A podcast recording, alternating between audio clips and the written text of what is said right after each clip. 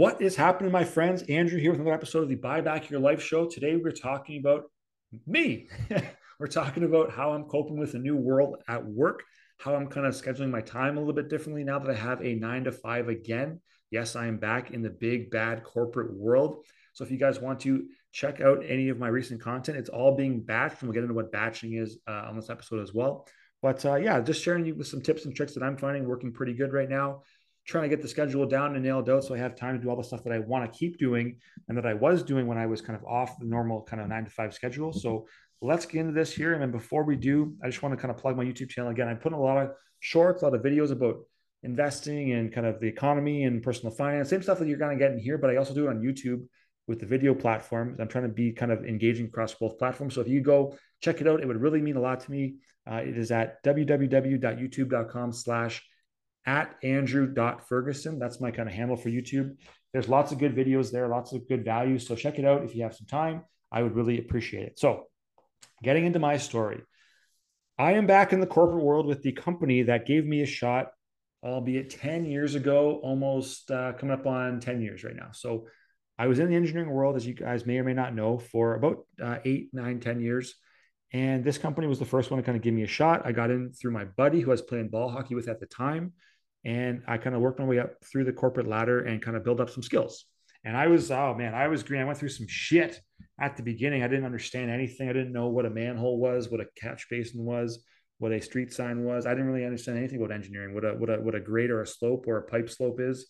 And if that kind of sounds foreign to you, like it was foreign to me too, but now I kind of I have some experience in it. So I guess I'm somewhat of a kind of intermediate expert, but I, help engineers. I am a engineering technician uh, civil engineering, and we do designs for roads, water main sewers, pump station, water wastewater pump stations, all the kind of infrastructure that people kind of take for granted that it kind of gets them where they need to go and makes system work, which is great. And it's a super noble profession, and I, I, I met a lot of good people in the profession, but it's not like the be all end all of what I'm doing day to day. This is like what I live for here is kind of helping other people invest and kind of grow their investment accounts and give back. And right now I'm using I'm using my role at work to help fund some of my investments as well because it's very hard to get approved for any kind of mortgage or any kind of bank product when you don't have a T4 income. They love to see the T4 uh, do the bank. So this is really helping me out that way. It's given me some stability in my life in terms of financial because I just don't know where the economy is going to go right now. I have I have my ideas and my thoughts, but I want to have a backup plan just in case things don't go the way that I think they're going to. And it's always good to have options, like I've been saying for a long time. Give yourself options, give yourself out and that way, if something does go not according to plan, you have different ways to handle it and deal with it. And so you don't want to put all the eggs in one basket, as they say. I'm trying to limit and kind of limit my risk by having this kind of extra income. But with that comes the requirement to work 40 hours a week. And it's real and it takes up time. And a lot of times, because you're commuting potentially, I get the, the luxury of working from home, which is great. I so much appreciate that. Shout out AE for that. But there is extra time that I have to spend doing things for work and that takes away time from doing things like this. So what do I have to do? What I have been doing to get started here the first couple weeks is that I have been batching my content. And what I mean by batching is that you know, like if someone was to have their email open kind of all day, and you kind of you get the pings, you get the but up, and like whatever the sound is, I can't do it, but uh, you get the email pop up, and then it kind of takes your distraction and distracts your focus. They say it takes like I don't know, like 15, 20 minutes to get back on task when you have a distraction like that. So like to really dig into something that you're doing deeply. And some people have that open all day long and they just kind of get boom, they hit emails. And like if you email them, they'll reply to you right away. And I don't agree with that. I used to do that.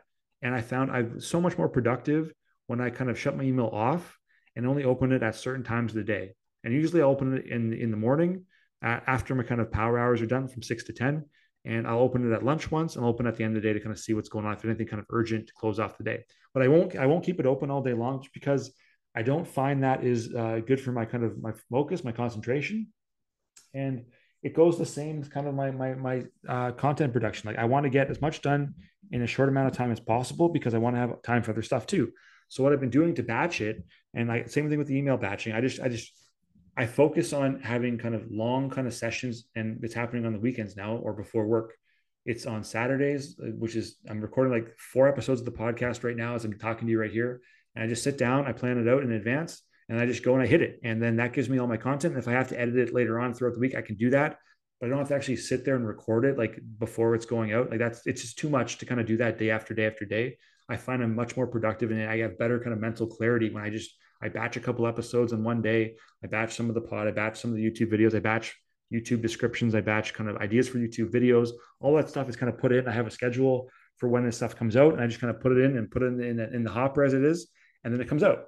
And I find that's how I kind of get through and get more stuff done.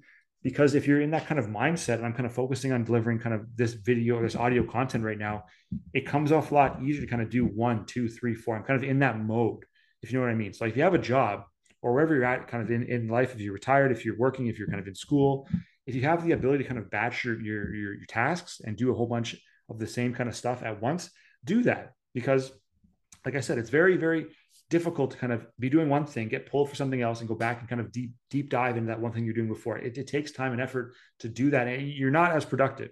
If you can kind of do the same thing and just go on repeat and just kind of hammer out a bunch of it over a couple hours, like that is that is where you get some good quality shit done. So batching is huge. Another thing that's huge is kind of getting through and understanding the most important tasks and planning those out in advance. So what I mean by that is I've kind of talked about Craig and the perfect week formula before, and his book is really good, The Perfect Week Formula. Shout out to Craig. And well, he does, he's a cool guy, cool guy to follow on social media. But his whole thing is like you have to plan out your non-negotiable tasks. When you do that, they're in the calendar for a reason. Like go hit those things with all you got. And if the, and if those tasks are actually like the non-negotiable things that bring you the most value and that'll spring your life and your career and your dreams forward the most, hit them, hit them with everything you have. And that's what I've been doing. I, every Sunday, I go through and say, what is the biggest thing I can accomplish this week? And I plug it in my calendar and say, okay, this day I'm doing this, this day I'm doing this, this day I'm doing this. And it's it's mostly right now, it's just making sure content's up to speed, getting to the gym and starting to kind of eat a little bit less and eating a little more clean. So if I'm hitting those things, it's been a good week. And then I can kind of have work and I, I know I have to focus on work and that comes without saying. So I just, I know I'm going to automatically do that.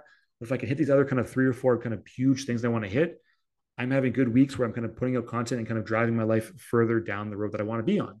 So planning is is huge for me right now, and just kind of having the schedule in front of me and, and just taking that time to batch my planning. I guess I'm saying I'm doing it all on on the one day on the Sunday, and I'm just batching it out. And then the third thing that I'm doing right now is just with the requirement of working 40 hours a week. I know it sounds like whatever. It's that's not like the hardest thing in the world because people do it all the time forever, but coming off of the couch and like not having like a solid set schedule for 18 months, like working on my own, like at my own hours, that eight to five has kind of been a grind for me. So I need to have like a one day set off to kind of recuperate and kind of get back on track mentally. So what I've been doing is just kind of having one day where I'm not doing anything about work. I'm not doing any YouTube videos. I'm not doing any podcasting. I'm not doing any social media. I'm just here for, for my family. I'm here for me. I like to go to the gym. I like to go for a walk with the dogs, be outside and just kind of get out and zone out or watch football, whatever it is, just not focus on work for one day. And by doing that, I get a mental break. I get to recharge. I get to come back stronger and come back with a vengeance and come back and hit this stuff and just crush it and put out better stuff and have more kind of positivity and passion. All that stuff goes back into my work. So I find that doing that, having that day off really makes a difference for me.